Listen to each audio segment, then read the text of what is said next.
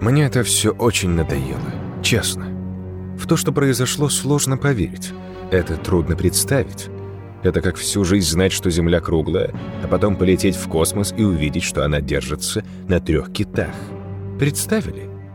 Мой мир после такого точно сильно изменился бы, как он изменился после того, что со мной произошло. День начинался вполне неплохо. Я проснулся в своей маленькой квартирке. Меня, как обычно, разбудила ругань соседей за стеной. В нашем доме стены были настолько тонкие, что иногда я слышал, как мой сосед кряхтит, сидя на унитазе. Когда они с женой ругались, складывалось впечатление, что они это делают, стоя прямо у изголовья моей кровати. Но я привык к этому. У этих скандалов была собственная периодичность. Начинали они примерно часов в 10 утра, так что их ссоры для меня были вместо будильника. Соседу в миллионный раз не нравилась яичница, которую ему приготовила жена. Она грубо отвечала ему, и они начинали переходить на более повышенные тона. Их громкая ругань может мертвого с могилы поднять, не то что парни, которые мучаются похмельем.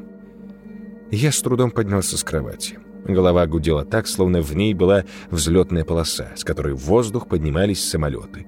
А еще левый глаз дергался, как дергался всегда, когда накануне я очень сильно напивался. Вечер удался. Я говорил Шпингалету, что в том баре пиво чем-то разбавляют, но он не слушал меня. Вот итог. В моей голове маленькие обезьянки неустанно бьют в барабаны. В горле пересохло, как в водонапорном кране, когда отключают воду. Просидев пару минут, я постепенно возвращаюсь в унылую реальность. Я вспомнил, что Шпингалет не просто так позвал меня в бар. Вы не подумайте, шпингалетом его прозвали не потому, что он был еще мальчишкой, а это значило бы, что иногда я пью пиво с несовершеннолетними. Его так прозвали, потому что он очень неплохо умел открывать эти самые шпингалеты. Некоторые люди не очень хорошо беспокоятся о своей безопасности, оставляя свои квартиры пустующими на длительное время. Если появлялись такие квартиры, то появлялся и шпингалет, который проникал в них через окна – а так он довольно взрослый мужчина. Я бы сказал, здоровый мужик, который даже чуть выше меня ростом. Он говорил о каком-то прибыльном деле. Уже изрядно захмелев, бросая похотливые взгляды на официанток в мини-юбках, он говорил, что знает один домик, где лежит много хороших вещей. Он говорил, что хозяйка бабка, которая плохо слышит, а видит еще хуже. Он вроде что-то пошутил насчет того, что крот, когда выбирается на солнце, видит и то больше. Я нехотя слушал его. Все знали, что шпингалет — обычное трепло, и в последнее время он почти не работал. «Выпил», — подумал я, — вот решил похвастаться. Когда я ему об этом намекнул, то он сразу стал каким-то серьезным. Сказал, что надоело работать по мелочи, и он давно искал шкатулку с драгоценностями, коим считал этот домик. Бабка говорил, он нажила целое состояние и не хочет ни с кем делиться. Как я уже сказал, вечером я не воспринял всерьез его слова. Но когда с утра я уже почти пришел в себя, принял душ и выпил чашку живительного кофе, он позвонил мне. «Действовать будем сегодня», — холодно произнес он. «Пойдем в пятером. Ты, я, Башмак, Туту и швейцарец. Я заеду за тобой в шесть». День перестал быть обычным и выходным днем. А я, дурак, нахлебавшись кофе, уже строил планы на день. Думал о том, что приглашу к себе вечером Любу из магазинчика товаров для животных. Девочка она была непростая. На прошлой неделе я видел, как она сломала нос одному бугаю, который все пытался пригласить ее потанцевать. Но меня она чем-то зацепила. Может быть, прической, а может быть, непростым нравом. Что ж, думал я, наливая еще одну чашку кофе. Пакет с попкорном так и продолжит валяться в шкафу на полке. В уме я уже начал прикидывать, сколько можно будет вынести из этого дома, и правда ли, что эта шкатулка набита драгоценностями, как и говорил Шпингалет. Только когда я втиснулся на заднее сиденье старенькой шестерки шпингалета между тучными телами Туту и Башмака, я подумал о том, что нас оказалось слишком много. Словно мы собирались вломиться в дом не старой бабушки, а как минимум ограбить банк с крутой охраной и не менее крутой системой защиты. Я бы не удивился, если бы узнал, что в багажнике машины находится военный арсенал, рассчитанный на небольшую войну. Но об этом шпингалета я спрашивать не стал. Да и ребята, которые составили нам компанию в этом деле, могли не оценить мои шутки. Толстяк Туту, который бросал на меня иногда взгляд маленьких, похожих на черные пуговицы глаз, в основном специализировался на кражах в поездах. Именно поэтому его прозвали Туту. Ходили слухи, что иногда люди не доезжали до нужной станции, если в поезде находился Туту. Они терялись где-то в бескрайних лесах или многочисленных глубоководных реках. Если бы я брал билет на поезд, то точно постарался бы узнать, не собирается ли и Туту прокатиться на этом поезде. Башмак был башмаком из-за огромных ступней. Пару раз я видел, как его огромные ступни давили в землю лица несчастных людей. Он предпочитал работать в темных переулках. Не гнушался отбирать деньги у женщин, отчего я старался пересекаться с этим неприятным человеком как можно реже. Вы, наверное, догадываетесь, почему швейцарца так прозвали. Но нет, он не был родом из этой прекрасной страны. Дело было в том, что он неплохо разбирался в наручных часах, которые с легкостью снимал запястья доверчивых людей. Иногда среди них попадались и швейцарские. Из всей компании он был для меня самым приятным ее членом, так как он не был замешан в историях, связанных с избиением или убийством людей. Уже стемнело, когда мы подъехали к домику на самой окраине города. Мы уехали даже немного дальше — Минут пятнадцать мы тряслись по лесной, ухабистой дороге, прежде чем оказаться на месте. Когда машина подпрыгивала на ямах, грузные тела Туту и Башмака сдавливали меня так, словно я оказывался под мощным прессом. При этом они неизменно кряхтели. Когда машина наконец замерла, я был очень рад поскорее выбраться из тесных объятий своих компаньонов. Светила полная луна — ее бледного света было достаточно, чтобы мы могли хорошенько рассмотреть дом. Симпатичные разноцветные занавески на окнах, перед домом был разбит сад, где от легкого, блуждающего в темном лесу ветерка покачивались склонившиеся головки каких-то цветов. Пару небольших пышных яблонь, и между них узкая тропинка к дому. Вдоль тропинки еще виднелись какие-то кусты. На ветках среди зелени можно было различить небольшие гроздья красных ягод. Глядя на этот уютный домик, я представил, что где-то там мирно, сладко спит старушка. Возможно, сейчас она беспокойно перевернулась на другой бок, подкладывая под щеку сухую морщинистую руку. Может, сегодня она весь день провела в этом саду, а может, просидела весь день перед телевизором. Смотрела передачу наподобие «Пусть говорят» или какой-нибудь мыльный сериал. Я не очень хорошо разбираюсь в том, что обычно любят смотреть старушки. Отчего-то мне стало тошно.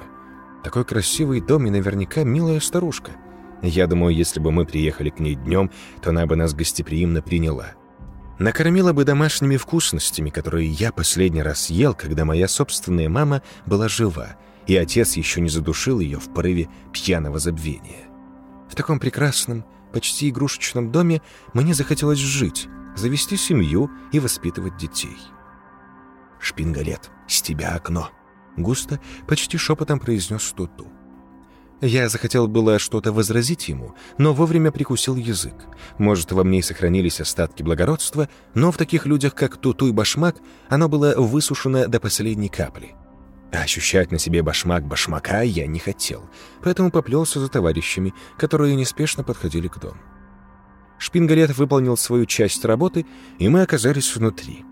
Когда лучи наших фонарей начали рыскать вокруг, я забыл о всем своем благородстве. Мы оказались в небольшой комнате, сплошь заставленной столами и шкафами. Шкафы и столы были неприметными, а вот то, что располагалось на них, заставило меня в изумлении открыть рот. Статуэтки, подсвечники, вазы, шкатулки, большие и малые, о содержимом которых мы могли пока лишь только догадываться.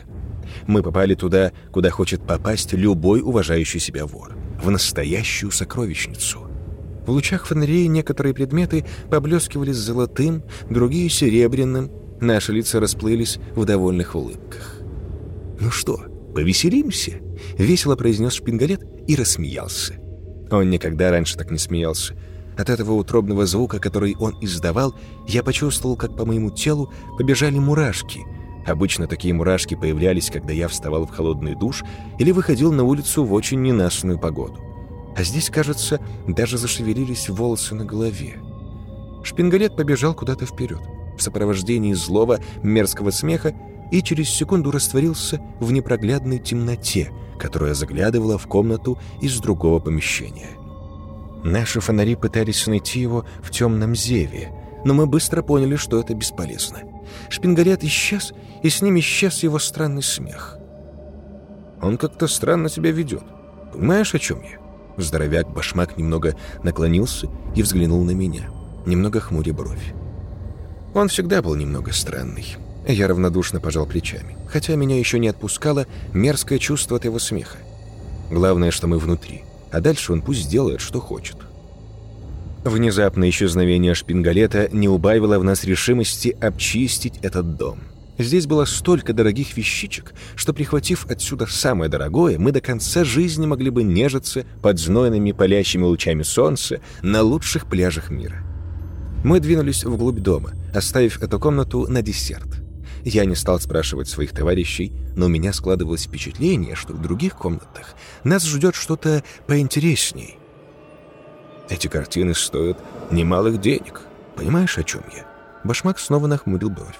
Коридор был достаточно широк, чтобы идти по двое. Впереди шли швейцар и Туту, за ними мы с Башмаком. На стенах висели картины, которые в силу нашего медленного продвижения я мог хорошо рассмотреть. Я взглянул на одну. На ней был изображен бородатый охотник.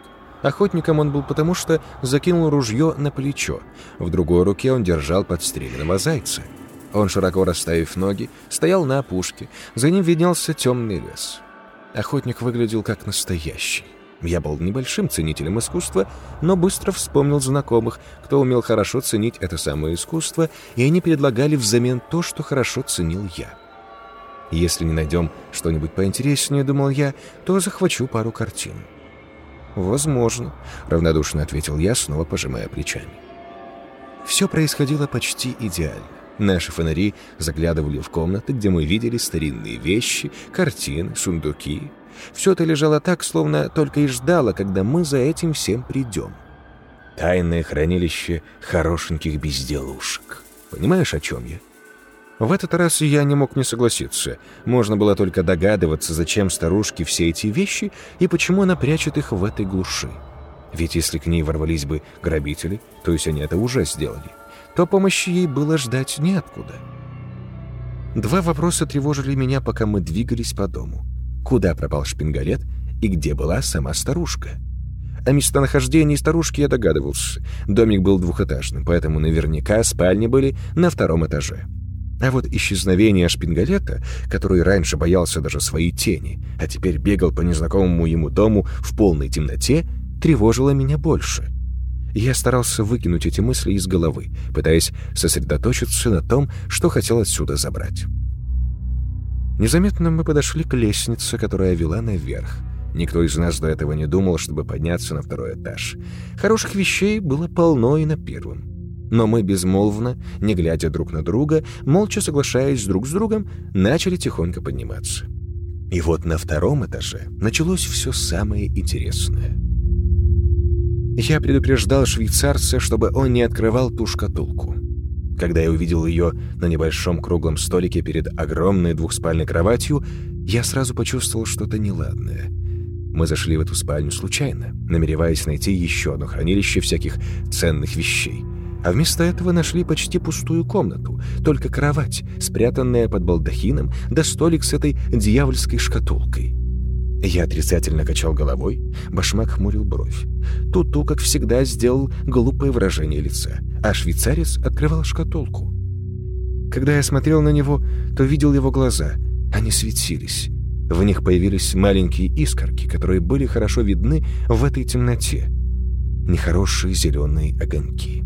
Не знаю, видели ли это башмак и туту, но бровь первого нависла над глазом еще ниже, а лицо второго из круглого трансформировалось в баклажановидное. Он даже вроде побледнел.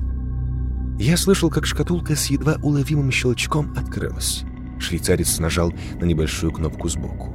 Крышка, обрамленная витиеватыми узорами, резко раскрылась, как пасть льва. Хотя лев не может сделать с человеком то, что сделала эта дьявольская штуковина. В тишине, которая нависла после открытия крышки, я услышал мелодию. Тихая, спокойная, успокаивающая, плавная. В какой-то момент я заслушался ей. Но видели бы вы в тот момент лицо швейцарца. Он закричал — посмотрел на нас, округлил глаза и начал орать, как сумасшедший. Он держал безобидную с виду шкатулку и истошно вопил. Я невольно сделал шаг назад. Башмак и Туту тоже последовали моему примеру. В швейцарца словно вселился дьявол. «Заберите эту дрянь из моих рук!» — прохрипел он. Но никто из нас даже не подумал это сделать. Никто из нас не додумался до того, что швейцарец уже не может избавиться от нее самостоятельно. Как я потом рассудил, она завладела им. Его руки настолько вцепились в шкатулку, что я увидел, как треснул ноготь на большом пальце левой руки, хотя я уверял себя, что мне это только показалось. «Швейцарец, если ты хочешь, что выброси ее, ты же понимаешь, о чем я?» — пробубнил башмак. Но швейцарец ничего не понимал. Его лицо сначала приняло недоумевающий вид, затем веселый. Он улыбнулся. Он широко открыл рот, как фокусник, который в следующее мгновение собирался проглотить шпагу. Только швейцарец не был фокусником, и в руках он держал кое-что поопаснее шпаги. Его глаза покрылись темной коркой, словно на них опустили шторы. Едва видимые зрачки приобрели красный оттенок. А затем он начал кружить по комнате. Он начал двигаться по комнате в танце, прижимая шкатулку к себе как партнершу. Может, он танцевал вальс, может, что-то другое. В детстве я не посещал танцы, предпочитая время проводить на улице, где можно было украсть чей-нибудь бумажник. Кружась, он пролетел мимо нас и упорхнул в другой угол комнаты. Потом остановился и также, кружась, поплыл назад. Я, Туту и Башмак с отвисшими челюстями изумленно наблюдали за этим представлением. Он порхал по комнате, стараясь попадать в такт мелодии, и выходило это у него неплохо. Я не знал, что швейцарец умел так хорошо танцевать. Я думаю, до этого момента он и сам этого не знал. Он плавно парил туда-сюда, а мы, как маленькие дети, наблюдали. Потом он достал нож. Охотничий нож, который он всегда носил с собой на всякий случай, с массивной деревянной рукояткой и широким длинным лезвием. В темноте это лезвие было похоже на пасть акулы. Один плавный взмах, и лезвие едва заметно пробежало по его плечу, оставляя за собой красный росчерк. Еще одно движение, и на бедре тоже появилась тонкая красная линия. Он не кричал. Глазницы по-прежнему были темны, а лицо безучастно. Следующий удар он нанес себе в грудь, а потом продолжил кружить. Я отчетливо видел, как капли крови летели в разные стороны. Но это ему не мешало.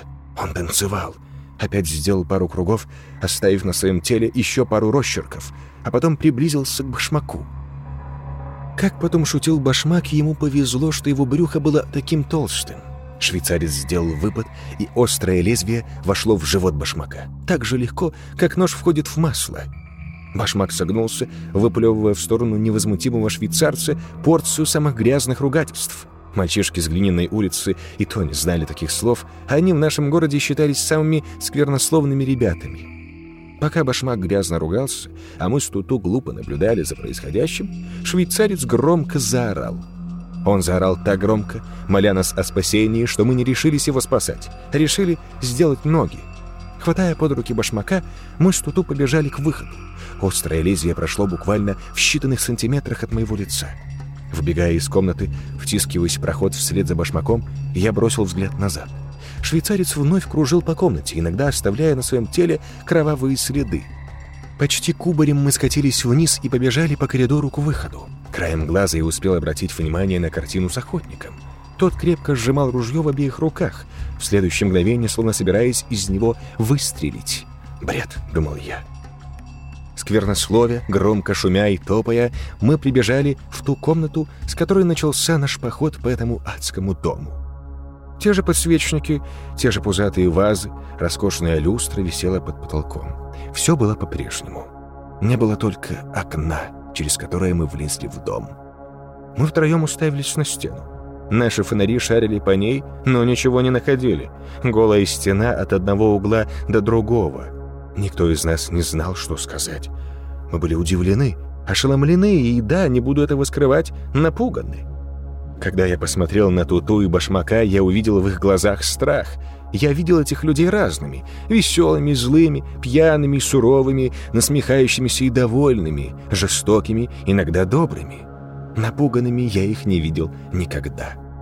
Рядом со мной больше не было безжалостных грабителей, хозяев городских улиц. Но я их мог понять. Один из нас плясал наверху, иногда полосуя свое тело ножом, другой стоял и, кряхтя, обливался кровью. Мы смотрели на стену и понимали, что попали в какую-то пренеприятнейшую историю. Заиграла музыка. Не такая, как звучала из шкатулки, другая. Прислушавшись, я смог разобрать отдельные слова и быстро узнал песню Михаила Круга «Кольщик». Посмотрел на товарищей. Башмак привалился к стене и тяжело дышал. А вот Туту держал в руках небольшой предмет. Взглянув получше, я увидел, что это телефон, и облегченно выдохнул. Именно из телефона и звучала эта мелодия.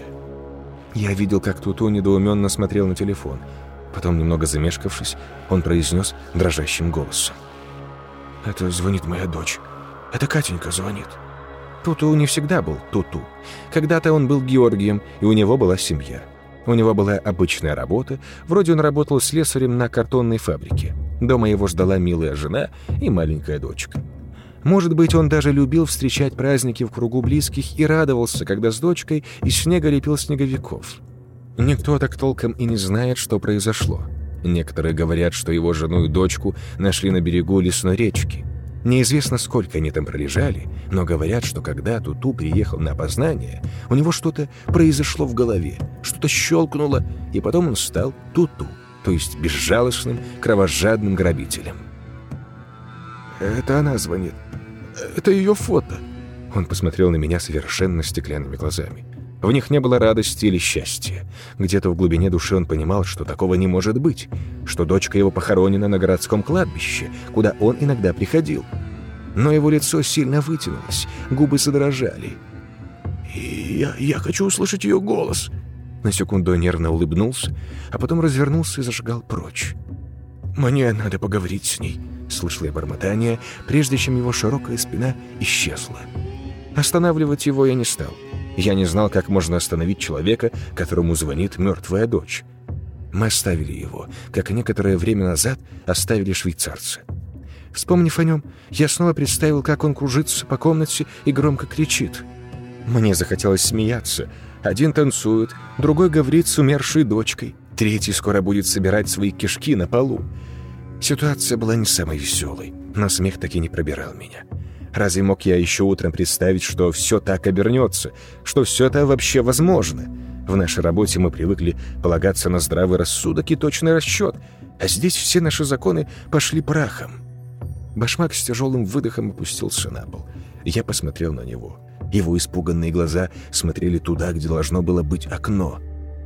«У тебя есть семья, дети, девушка?» — произнес он. Я еле разобрал его слова. Думаю, рана досаждала ему все больше и больше. «Девушка», — ответил я, вспоминая Любу. Я подумал о том, что должен был быть сейчас рядом с ней.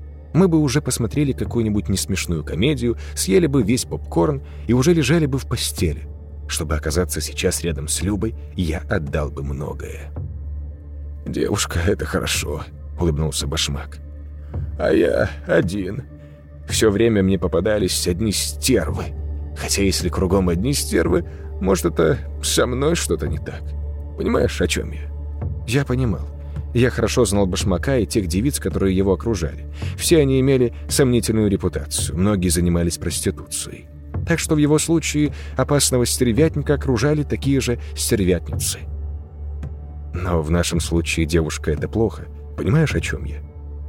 Я хотел ответить ему что-нибудь грубое, наподобие «я буду понимать еще лучше, если ты об этом постоянно не будешь спрашивать».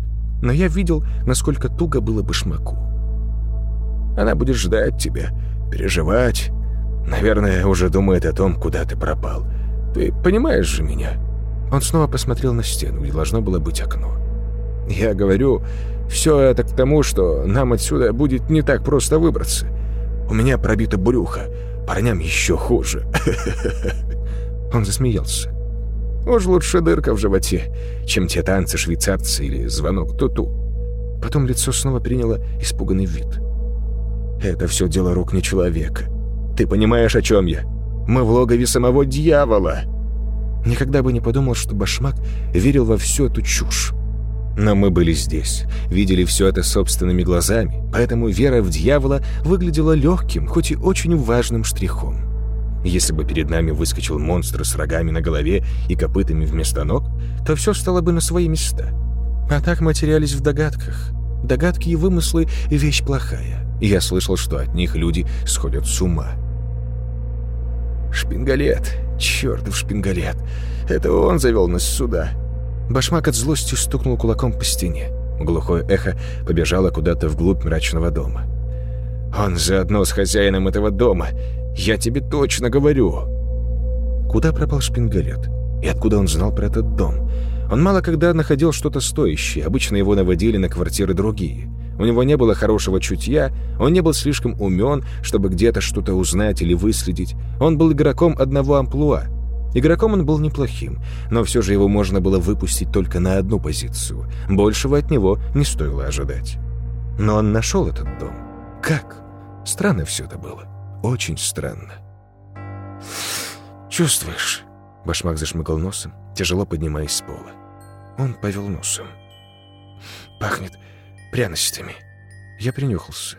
Ничем, кроме старости. Пыли и, возможно, дохлых крыс не пахло. «Такой Восхитительный аромат. Он громко сглотнул и задрал нос еще выше. Я помню этот аромат. Такой аромат стоял на кухне моей мамы, когда я был совсем маленьким. Она пекла мне пироги, а я сидел напротив нее, и этот запах дразнил меня так же сильно, как и горячие пирожки, до которых мне не давали дотронуться, пока они не остынут. «Я так хочу есть!» Он посмотрел на меня с таким видом, будто я его сильно обидел. Сложно было предположить, что у Башмака когда-то была мама, и он был маленьким ребенком. Что он любил не топтать людей, а играть в машинки и строить замки из песка. Но все мы когда-то были детьми, самыми обычными детьми, со своими фантазиями, мечтами и мыслями. Дети никогда не виноваты в том, что из них вырастет. Дети навсегда остаются детьми. «Запах пирожков!» — завыл он. Он поднялся на носки. Руки он развел в стороны, напоминая балерину. «А я так хочу есть! Ты не представляешь! Я очень хочу есть!» Он разрыдался, побежал. Через мгновение он скрылся из моего виду. Сложная ситуация. Мы все разбежались. Самым адекватным казался шпингалет. Он просто исчез, но и в его адекватности я сомневаюсь. Я остался один. В этой комнате, да, возможно, и во всем доме. Я мог надеяться только на самого себя, потому что со мной ничего не происходило. Но это пока. Я не уверен был, что мне не привидится, например, мертвый папаша, или я не вспомню, как когда-то давно играл в прятки и не убегу, ища укромный уголок. На что меня может ждать в этом уголке, я даже не хочу представлять. Этот домик обвел нас вокруг пальца, сыграл на наших слабостях, страхах и воспоминаниях. Этот дом был больше, чем просто дом. Не называют же домом клетку с тиграми или реку с крокодилами. В лучшем случае могила, где никто никогда нас не найдет. А в том, что нас не найдут, если мы отсюда не выберемся, я почти не сомневался.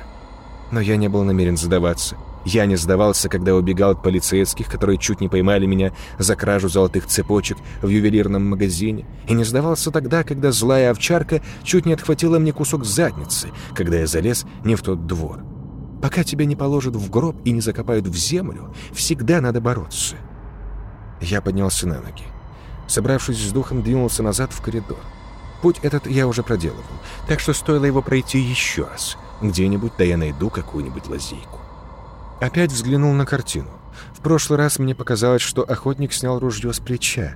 Мне очень захотелось проверить, насколько мои галлюцинации соответствуют действительности.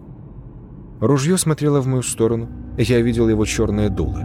Лицо охотника исказило гримаса ярости, и в следующий момент раздался громкий хлопок. На каком-то инстинктивном уровне я успел за мгновение до этого пригнуться. В левую щеку ударила волна теплого воздуха. Я почувствовал едкий запах пороха. Где-то надо мной раздался треск, будто стена напротив начала разваливаться, и на меня полетели мелкие щепки. Падая на пол, карабкаясь на коленях как можно дальше, я обернулся. Стена напротив картины была разбита. Такие следы обычно оставляет дробь. Я скорее пополз дальше. После следующего хлопка Пол рядом со мной расплескался мелкими щепками, некоторые из которых больно ударили мне в лицо. Но я полз. Сколько я не читал сказок, не смотрел мультиков, третий раз всегда получается удачным. Коридор закончился, картины тоже. Я вскочил на ноги, соображая, что делать дальше. Проверить комнаты на наличие окон или бежать наверх. Когда есть выбор, больше времени думаешь о том, как бы не совершить ошибку. Впереди, в комнате за лестницей, что-то зашевелилось. С легким таким шуршанием, похожим на шелест ветра, там что-то ползло по полу. Никогда не был смельчаком, но был очень любопытным, а это почти одно и то же. Я сделал пару шагов, чтобы лучше рассмотреть, что же там было такое. По полу полз башмак. Своим пузом он елозил по пыли и грязи, что-то бормотал. Я видел, как на полу после него оставался кровавый след. Стоило только поражаться, как он не умер от потери крови. «Как вкусно!» — разобрал я. Сделал еще один шаг. Это же был башмак, а не охотник с картины или шкатулка. Его руки поднимали с пола огромных червей, которые непонятно откуда там взялись, а потом он их клал себе в рот. На его лице было такое наслаждение, словно он сидел в дорогом ресторане и заказывал самую изумительную еду. Червяк, еще извиваясь, был проглоченным. Следующего он всосал в себя так, будто это была длинная спагеттина. Я еле удержался на ногах. К горлу подкатил ком, который очень просился наружу. Но я прикрыл рот рукой. Выбор мне помог сделать башмак. Наверх. Только наверх. Можете считать меня последним негодяем, но я подумал, что если башмаку нравится есть червей, то пусть он их ест. Куда собрался? Когда я преодолел половину лестницы, то недоуменно остановился. На самом верху, потирая руки, стоял шпингалет. «Мы же так хорошо веселились!» Рассмеялся он не своим смехом. «Юра!» Мало кто знал, но шпингалета звали Юрой. В этом доме творится какая-то чертовщина. Швейцарец танцует, Туту болтает с мертвыми, башмак жрет всякую дрянь. Я постепенно терял рассудок. В конце мой голос напоминал тоненький писк. «Да, я знаю». Лицо шпингалета изменилось, только на секунду. Но этой секунды хватило, чтобы я увидел глубокие морщины, беззубый рот, огромный крючковатый нос и темные большие глаза. Шпингалет разом постарел лет на сто, превратившись в старуху, но потом его лицо снова приняло знакомые очертания. «Хочешь, я повеселюсь и с тобой?» Он снова засмеялся, да так, что пол под моими ногами заходил ходуном. Я крепко схватился за перила, чтобы не свалиться от этой тряски. Он бросился на меня, с громким криком вскинув руки вверх. Я видел их, тонкие с торчащими костями, ногти его были похожи на огромные лезвия. Он стремительно приближался, а я не в силах был оторваться от перил. «Ты меня не боишься?» — удивленно замер шпингалет, когда между нами оставалось пару ступеней. Его нос снова стал большим, крючковатым, но это ни капли его не беспокоило. «Меня все должны бояться!» Его рука мелькнула слишком быстро, чтобы я смог что-то предпринять. Острая боль пронзила мое лицо, постепенно обжигая его от подбородка до самого лба. Я громко вскрикнул и повалился с лестницы вниз. Заработав на ребрах, руках и ногах пару ушибов, я скатился на пол. А он уже спускался снова громко крича и вскинув руки, как какой-нибудь сумасшедший, вообразивший, что он умеет летать. Как я уже говорил, сдаваться я не привык, а еще один удар его когтей мог превратить мое лицо в сложную мозаику. Откатился в сторону, невольно посмотрел на башмака. Тот продолжал уплетать свой обед. Шпингалет прыгнул туда, где был мгновение назад я. Он закричал так, что в моих ушах зазвенело. Надо было что-то предпринять. Я вспомнил, как смотрел фильм не то польский, не то датский. Если бы не было профилактики на двух из трех каналов, которые показывал мой телевизор, то, возможно, я бы никогда бы его не посмотрел. Не любил всякие фэнтези. Но когда на меня с громким криком приближался шпингалет, я вспомнил о нем. Фильм был про ведьм, о том, как эти дьявольские создания напали на небольшую деревушку, затерянную среди гор и лесов. Главный герой тоже, как и я, оказался в западне — и он принял решение, которое посчитал верным. Он атаковал ведьму посредством направленных импульсов своей энергии, которые представлял в виде стрел. Это он вычитал в какой-то древней книге, и это ему тогда здорово помогло. Чем черт не шутит? Успел подумать о том, что раньше это было безобидное выражение, а теперь понял, что, возможно, черт существует, и иногда он шутит. Отбросил эту мысль. Шпингарет скользил по полу так, будто на ногах у него были коньки, а вместо досок был лед. Представил свою энергию. С фантазией у меня всегда были проблемы. Но когда на тебя несется сама смерть, включишь все свои скрытые таланты. Закрыл глаза, представил энергию в виде стрел. Сложно было не открывать глаза, так как истерический визг этого чудовища становился все ближе. Подождал еще, хотя чувствовал, как задрожало все мое тело. Но я должен был сосредоточиться, так как у меня был только один шанс. Вот. Какой-то голубоватый свет пробивался сквозь веки. Приятный такой. Не знаю, как я ощутил этот момент, но я резко открыл глаза и увидел, как голубая молния, шипя и извиваясь, полетела в сторону шпингалета. Тот успел издать какой-то страшный вопль, прежде чем голубая молния врезалась в него с громким хлопком. Потом этот свет стал ярче и залил собой все вокруг. Я ощутил, как неимоверная сила вдавила меня в пол, потом подняла и с чудовищной силой кинула куда-то в сторону. Ломая стены, сбивая какие-то вещи, вскоре от боли, я потерял сознание.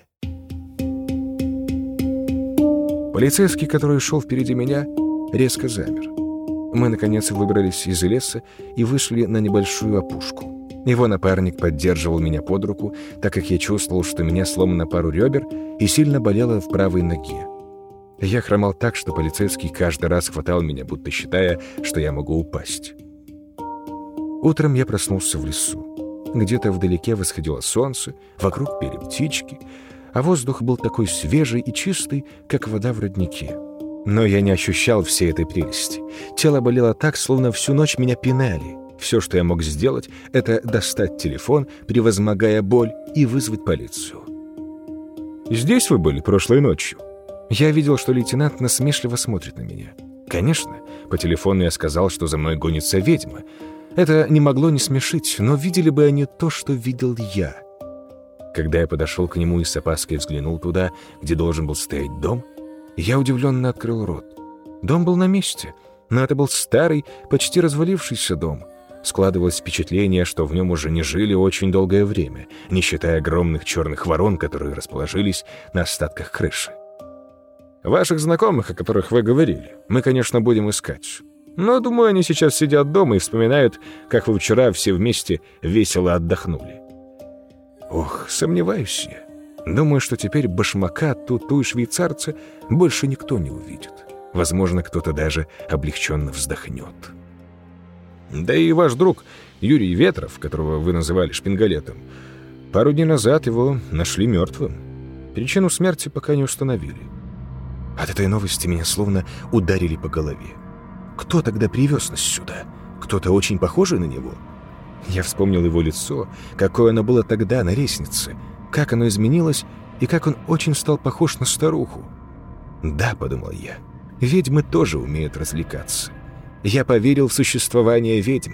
Теперь осталось слетать в космос и увидеть, что Земля покоится на трех китах. В нашем мире все возможно.